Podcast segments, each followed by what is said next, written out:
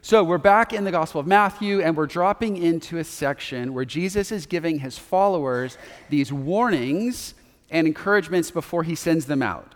So these are the, you know, the 12 that have been hanging with Jesus, learning from him. They've been watching all that Jesus does. And now at this moment, it's this exciting opportunity for them to go out on mission and do the same stuff that they saw their master doing. And Jesus wants to get in a few kind of warnings, encouragements before he sends them out. And as a parent, I understand that. Uh, my son Simon's going off to college in a month or so, and I'm looking for opportunities to make sure that he knows everything that I know that he needs to know. And the other day, he's you know in his room playing video games, and I open the door, and I have three of this different lectures about video games, and I chose number two, and I opened the door, and I let, let him have it. And he looked at me with this big grin, and he said, Dad, you know, in two months or so, you won't be able to give this to me anymore. And I said, Well, that's why I'm doing it now. Uh, but you know, I remember as a kid growing up, these opportune moments where a parent or some adult would teach me as a kid. And um, for those of you guys who don't know, my dad is an avid skier. And so since the time I was six years old, we were going to the mountain in the winter and skiing on the lake in the summer. And we would go with other friends and families, normally to Tahoe. And I remember a, a moment where a lesson was taught. We were at Tahoe, and I don't know if you guys have been there, but there's the California side and the Nevada side. On the Nevada side, there's gambling and there's casinos. And the casinos there um, have these great buffets. So as a family, we would ski all day, and I remember this one time we are with another family, uh, the Messmer family, and we um, skied all day, and then we go to the casino to eat at the cheap buffet. But to get to the buffet, you know what you have to do, right? You have to walk through all the slot machines. And there's like bells going off and, you know, lights and sounds and people crying in ecstasy and some in pain. And it's like this whole, you walk through there and they're hoping that you'll, you know, play the slot machines on your way to eat this cheap buffet dinner. Well, this one evening, I remember we walked through one of these Harrah's or whatever it was, and we're with the Messmers, and my sisters are teenagers, and I'm probably eight with Messmer family, two other teenage boys. And Don Messmer, the dad, says, Kids, stop. I want to show you, teach you a lesson about what happens when you gamble. So we stop, and there's a quarter slot machine right there. And he takes a quarter out of his pocket, puts it in, pulls the lever, and it was jackpot. and the lights go, and the sounds, and there's a flow of quarters coming out of this machine that I will never, ever forget. And I remember walking away from that and thinking, now I know what happens when you gamble. and in the same way, Jesus in this text is going to teach a lesson. So, would you turn with me, with that in mind, Matthew chapter 10, starting at verse 24. Jesus says to his disciples, The student is not above the teacher, nor a servant above his master. It's enough for students to be like their teachers and servants like their masters. If the head of the house has been called Beelzebul, and that was like the name of this lead demon in the first century, commonly known. And uh, basically, what Jesus is saying is like, hey, the head of this house, myself, has been called the head of demons. And if that's been said about me, how much more the members of the household? And what's so powerful, in these, even in these opening words, is that basically Jesus is warning his disciples they can expect the same treatment that he got. He was called the lead of demons, so also will they. But what's even more special to me as I look at this is notice he starts off talking with this analogy of student, teacher, but then he ends with this analogy of household. It's this incredible term of inclusion and intimacy. He calls his disciples his family, the members of his household. And it goes on. He says, verse 26, So don't be afraid of them. And you ask, who? Well, I think he's referring back to those who are going to persecute the disciples, those who are going to call them names, accuse them of being in league with Satan and the demons. Jesus says, Don't be afraid of them. For there's nothing concealed that will not be disclosed, or hidden that will not be made known. What I tell you in the dark, speak in the daylight. What's whispered in your ear, proclaim from the roofs. He's saying, Don't be afraid of them, be bold. These words that I've spoken to you privately, my apprentice says, You will now and speak, go and speak publicly. And then he repeats it again, verse 28 Do not be afraid of those who can kill the body, but cannot kill the soul. Rather, this is his encouragement, by the way. Rather, be afraid of the one who can destroy both body and soul in hell. That's Jesus encouraging right there. And if you think for a minute, you're like, wait, who is that? Who has the power of what you know of the story of Scripture? Who has the power to destroy both the body and soul in hell? Well, I'll tell you, it's certainly not the enemy, the Satan. We're never told to be afraid of him, and he doesn't have that kind of power. Jesus is actually talking about God himself. And then listen, he shifts gears quickly. He doesn't want them to linger on that too long. Verse 29, he says, Are not two sparrows sold for a penny? Yet not one of them will fall to the ground outside your father's care. And even the very hairs of your head are all numbered. So do not be afraid. Third time he says it. For you are worth far more than many sparrows. So, what is Jesus getting at? He's basically saying, hey, you know what? You're going out, my young apprentices, and you're going to face persecution and even potentially death at the hands of men. But do not fear, do not be afraid. Just as Jesus preached, healed, cast out demons, taught as one with authority, so will they. But likewise, just as Jesus was persecuted, betrayed, beaten, and even killed, he's warning them that this may happen to them as well. This is encouragement. Can you imagine being a disciple in that moment? You're like, wait, we signed up for what? And we're not supposed to be afraid, but wait, are we? So he's basically giving this perspective by comparison. He compares what man can do to them versus what God can do to them. He says only man has the power to hurt your physical body, so don't be afraid of him. God has the power to destroy the material and the immaterial parts of your humanity. Encouraging, right, Jesus? But listen to what he's saying. He's saying, listen, if you're going to be afraid of someone, don't be afraid of the Romans. Don't be afraid of the Jewish religious leaders. Don't be afraid of the Gentiles or anyone else that can persecute. If you should be afraid of anyone, it should be the one who can destroy both your body and soul in hell. But the good news is, Jesus concludes, is that you actually don't need to be afraid of anyone. If you were to be afraid of anyone, you should be afraid of God. But guess what? You don't even have to be afraid of God. He knows and cares deeply about you, so much so that He even knows the number of hairs on your head. That's an intimate knowledge and care. And he's like, hey, you know, God cares deeply about his creation. He loves the birds of the air, and he knows if one of those dies, and that even saddens him. And how much more if your Father in heaven cares about the sparrows, which are worth like two pennies? How much more, disciples, does your Father care about you? Basically, he's saying God your Father offers you the opposite of fear. He offers you care because you're of so much worth to Him. So, Jesus is sending them out on this mission, and He says there's nothing for them to be afraid of. There's nothing that they won't face that He has already dealt with. But if we just pause for a minute, let me ask you have you ever had something in your life that God asked you to do, but you were afraid of what would happen? Or you were literally just afraid of what mankind could do to you. You know, the other day, um, I've, I've told stories about riding my bike because it's the most important thing that happens usually in my day. I'd ride through Old Town and I see all manner of things. I feel like I'm in a Charles Dickens novel or something. It's like, it's intense. And uh, I've kind of made this deal, and we've talked about this before, but you know, if God, I'm learning to respond to God's voice. If He says, go do this, I try to do it. And I'm like, you know, one for 10 right now, but I'm learning. And the other day I'm riding along, right, right along uh, Nadeau Park, and I'm, you know, there's like a bike lane, then there's the car lane. And it's nice. This time of year, they give the bikes a whole actual lane.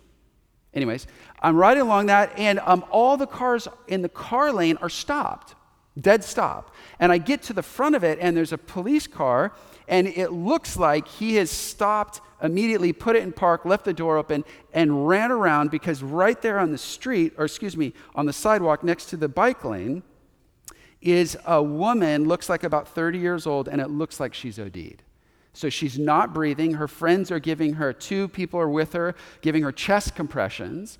And the police officer is standing um, just right in front of her, and he's actually telling them what to do. And I think he's waiting for the EMT to arrive because he can't actually administer first aid.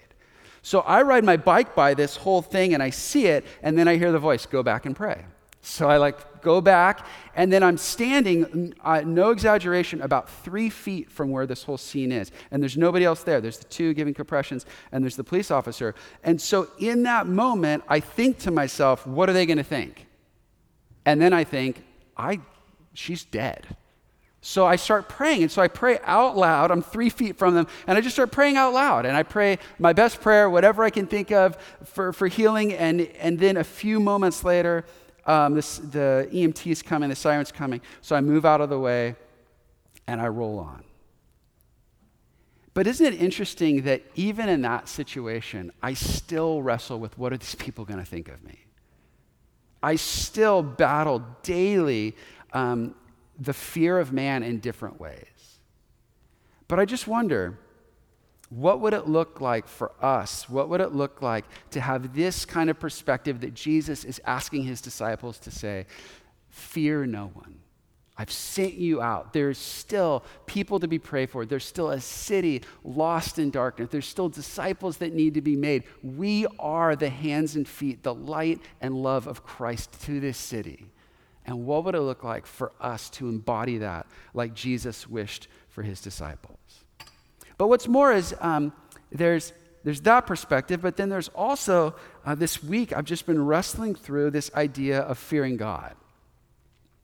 Because it seems like Jesus really is telling his disciples there are aspects, and yes, there's like the deep respect and the awe of God. But what does it mean? This is kind of what I was wrestling with, and I'm bringing you into it. What does it mean for us today, as followers of Jesus in the new covenant, this side of the cross, to fear God. In what ways should we fear God?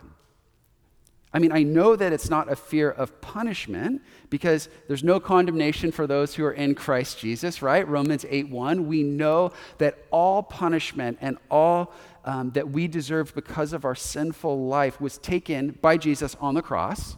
So there's none of that left to do. That's done. Past, present, future, all paid for. So it's not that. It's not a fear of punishment. So what is it? And I landed on a couple of things. And obviously, I emailed Dr. Gary Breshears and asked for his input. I can't claim this is all mine. But a couple thoughts. One, I think for me and for those of us who are in Christ following the Spirit, there's a fear of disappointing God. I can be totally forgiven, child of the Most High God, in the middle of eternal Trinitarian love, and still disappoint my Heavenly Father. God accepts me, but He doesn't always approve of my choices, right? I mean, it's like think if you're a parent or just imagine your kid does something foolish, you don't like put your arm around them and go, you know what? That was great. No, there's a time as a parent and as if you're a coach or if you have any kind of influence, there's a time to call out choices that were not the best. But in that moment, is there still love and acceptance? Compassion? Absolutely 110%. I mean, I think about my own parents, and I'm 43 years old, but still, I want my parents to be proud of what I do. Now, I don't doubt their unconditional love for me one bit at all, but I still want my choices, my actions, to bring them delight. And I think that's what we're getting after. But secondly, there's also a healthy fear that I've experienced that my deliberate sin will bring God's discipline. God's discipline for us, his children that he loves, is a real thing. And that actually can create a healthy fear. In the midst of temptation, I have actually been afraid if I follow through on this, I could get spanked, and I don't want that. I don't, know, or this, I, what would this do to my relationship with my wife or my children or my leadership here at the church? I think there's a healthy fear there. And one of the stories that I absolutely hate is in Acts chapter 5, when this couple, Ananias and Sapphira, lie to God and God kills them. It's like the church is born, the Holy Spirit comes, this is amazing. And then there's this one little sneaky episode that Luke puts into Acts about this couple that lie to God and get killed and carried out. And you're like, really? This story was going so well. But I think there's a healthy fear in that. So Jesus talks about this fear. He's like, look, you don't have to be afraid. If you're going to fear anyone, you should fear God. But you don't have to be afraid because of your, your Father's constant care and love for you. He loves you so much. He's crazy about you. He even has taken the time to number the hairs on your head. That's crazy, right? And you know, I, I was wrestling through that, and um, a month ago I was meeting with my spiritual director, and don't get weirded out, he's a retired pastor, and he like talks to me about my relationship with God. It's actually super helpful. And um, we were talking about this idea of receiving God's love and how I process that. And we got on the conversation, and something came up that actually surprised me. I realized that um, when I have a good week, and I don't give in to my, you know, sins here. I don't get angry. I don't lose my temper. If I read my Bible every day and have a good week, I feel lovable. Therefore, I feel like I can receive God's love. But if I have a bad week, and I've blown it. I have, you know, I've given in to the flesh. I haven't read my Bible. I've been like, or I read my Bible, but I didn't. I was like, it was open and I was thinking about my to do list or whatever, right? Then I feel bad about myself. And therefore, I import that onto God. And I go, oh, well, God must feel that way about me too. Now, for sure, our actions can create distance with God. But what I was, what, kind of as I was processing this through, like the love and the care of my Father, what my spiritual director was helping me see is that there is this deep undercurrent of acceptance and love in God the Father that's not dependent on my behavior. And I often think of the, uh, the story of the prodigal son where he's gone off and he's blown it, but he's repent, he's come back to his father, and his father's reception is nothing but delight. That's the kind of care and the kind of promise of love that Jesus wants to instill in his disciples before he sends them out. Part two. You guys with me? Okay, part two, uh, starting in verse 32. Jesus goes on. If that wasn't enough, he goes on. He's got more to say before he sends them out. He says, Whoever acknowledged me before others, I will acknowledge before my Father in heaven. But whoever disowns me before others, I will disown before my Father in heaven. Now, in kind of the way that I grew up and, and learned the scriptures, I always thought of this as a public you know, like getting the office, excuse me, everybody in the office getting the attention and standing up and saying, hey, I haven't told you guys this before, but I'm going to tell you now. I follow Jesus. I go to church every Sunday and I read my Bible. You know, I thought of it as like this public thing, right? Which I think that's part of it. But also, if you think about it, you and I acknowledge Jesus in thousands of different ways every day and every week. The way that you handle and live out your sexuality, and your money and your power over others if you've given authority in your workplace or in school or whatever. The way that you live that out in your neighborhood, in the gym, in your workplace is acknowledging Jesus in every small choice that you make. Jesus goes on, verse 34, and he says, Do not suppose that I've come to bring peace on earth. I did not come to bring peace but a sword. This is metaphor, relax. He says, For I've come to turn a man against his father, a daughter against her mother, a daughter in law against her mother in law. A man's enemies will be members of his own household. Anyone who loves their father or mother more than me is not worthy of me. Anyone who loves their son or daughter more than me is not worthy of me. What is he getting after here? He's getting after priorities. He's going straight to the heart and he's saying, hey, there's going to be some turning over of priorities. There's going to be some disruption here, and get ready. And then he concludes man, he's turning up the heat on these guys. Verse 38 concludes Whoever, and I love it when Jesus says whoever, that's an invitation to all of us, an open invitation. He says, Whoever does not take up their cross and follow me is not worthy of me. Whoever finds their life will lose it. Whoever loses their life for my sake will find it. Anyone who welcomes you, as he's sending these disciples out, think about hospitality in the first century. They literally are going to be dependent on others and strangers for a place to eat, for a meal, for a cup of cold water, for shelter in a dry and hot climate. So he says, Whoever welcomes you, my disciples, welcomes me. And anyone who welcomes me welcomes the one who sent me. This incredible link in this chain that those who offer hospitality to these early ministers of the gospel will actually be directly serving God the Father. It's really beautiful. And he says, Whoever welcomes a prophet as a prophet will receive a prophet's reward. That's a good reward. Whoever welcomes a righteous person as a righteous person will receive a righteous person's reward. And if any of you gives even a cup of cold water to one of these little ones who is my disciple, truly I tell you, that person will certainly not lose their reward. So, in this section, the second part of our text, there's this crazy warning of the extreme high cost of following Jesus, but also the rewards. And this is a massive challenge to these disciples' priorities. He's getting ready to send them out, and he's basically saying everything in your life is going to change. And Jesus and his mission must come first. And these things that he says were true for those disciples in the first century, but they're also true as well for us today. So here's his list. He says this Number one, you must acknowledge Jesus before others. And we said that's publicly, but also in a thousand other little ways. Number two, you have to give Jesus allegiance above all else, even family.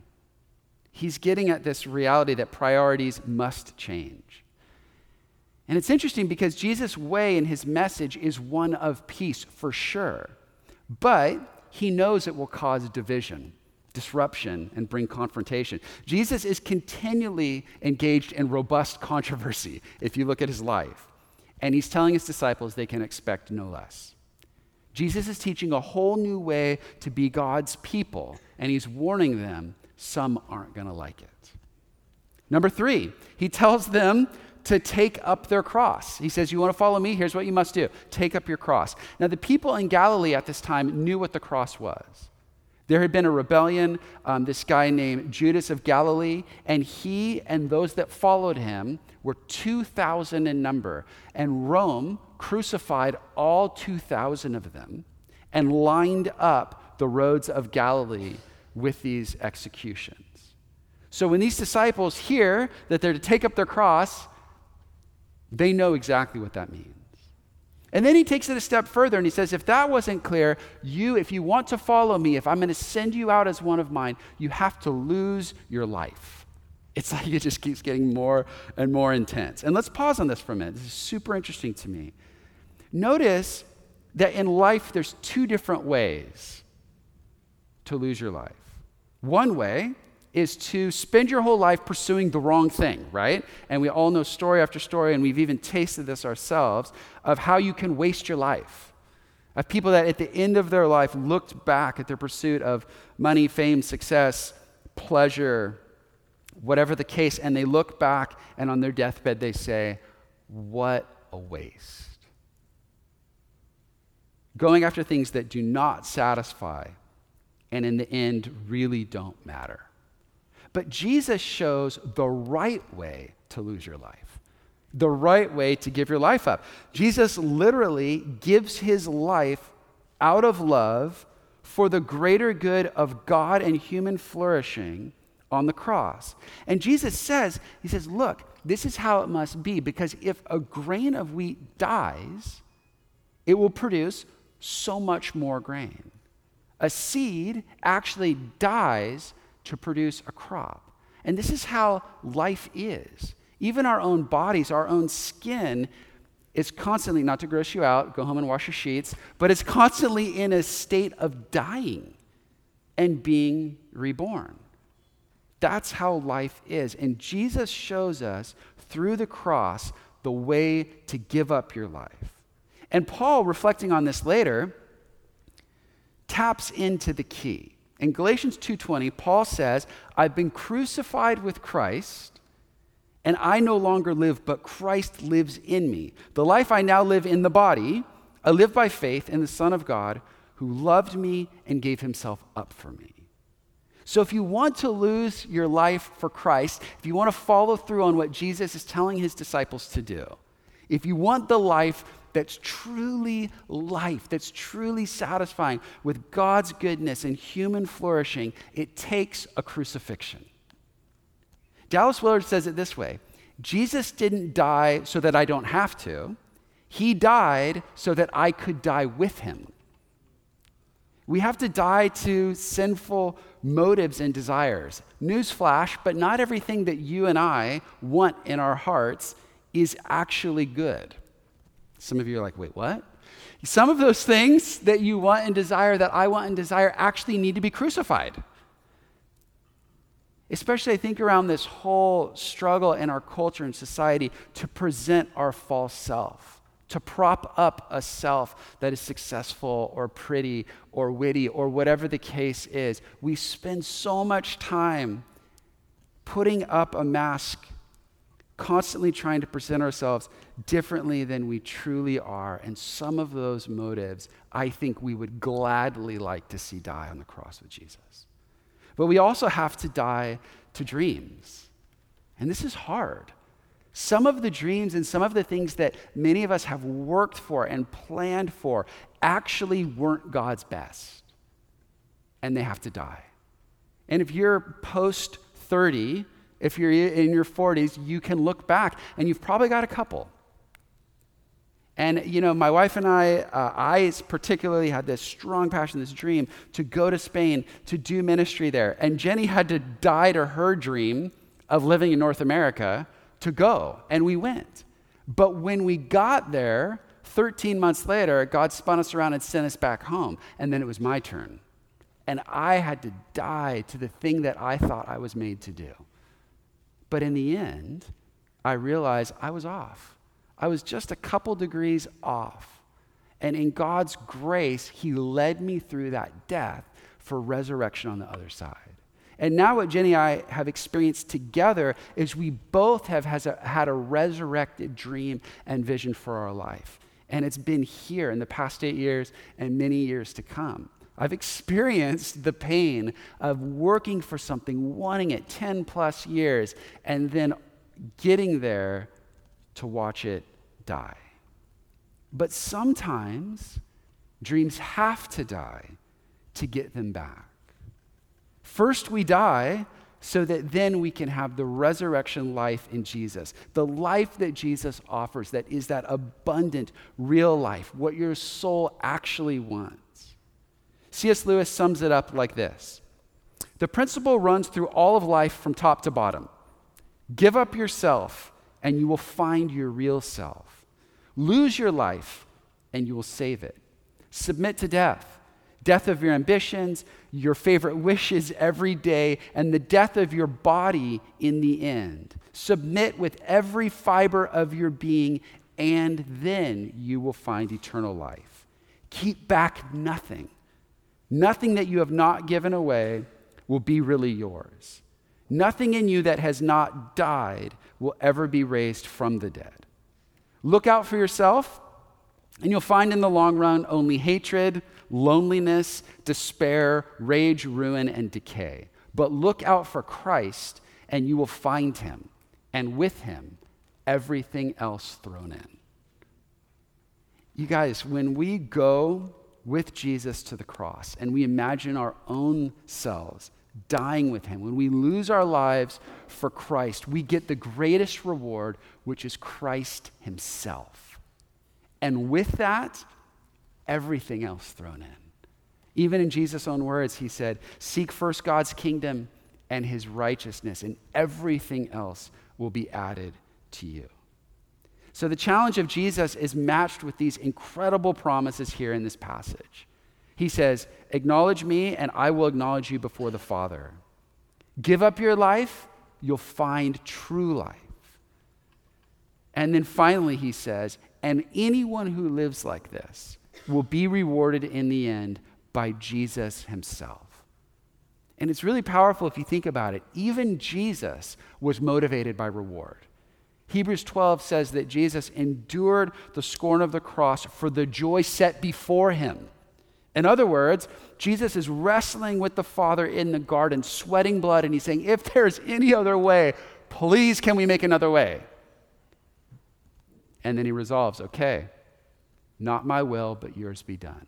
So Jesus goes to the cross, but Hebrews gives us this insight into motivation. Yes, submitting in obedience to the will of the Father, but also Jesus went through the pain of the cross knowing there was reward on the other side resurrection and life that would follow.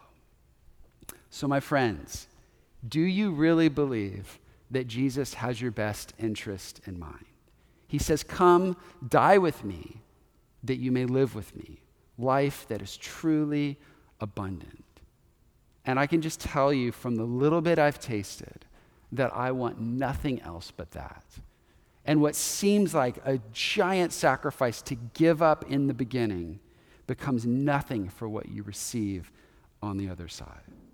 So I just ask as we kind of are going to lean into the Spirit here in a moment what dream or desire might you be holding on to so tightly that you need to release? Is the Father gently asking you and coaxing you to release it to Him, to let it die, that He might bring it back to life? Or maybe there is a specific mission, like the disciples. There's something that God has asked you to do, and you've been locked up, crippled in fear fear of failure, fear of man. Might it be that tonight God wants to unlock that? And I just sense that there's probably some here that you went after something so hard that you thought was what God had for you. Like me going to Spain. And in the end, it failed. It didn't work. And you feel crippled by that. You're like, God, I thought you were in it. I was in, I thought you were in, and look what happened. And now, I don't know if I can do it again. I just sense that there's someone here tonight, and maybe a couple, that that for you tonight feels like you actually have a thick, thick layer of ice frozen and you can't move.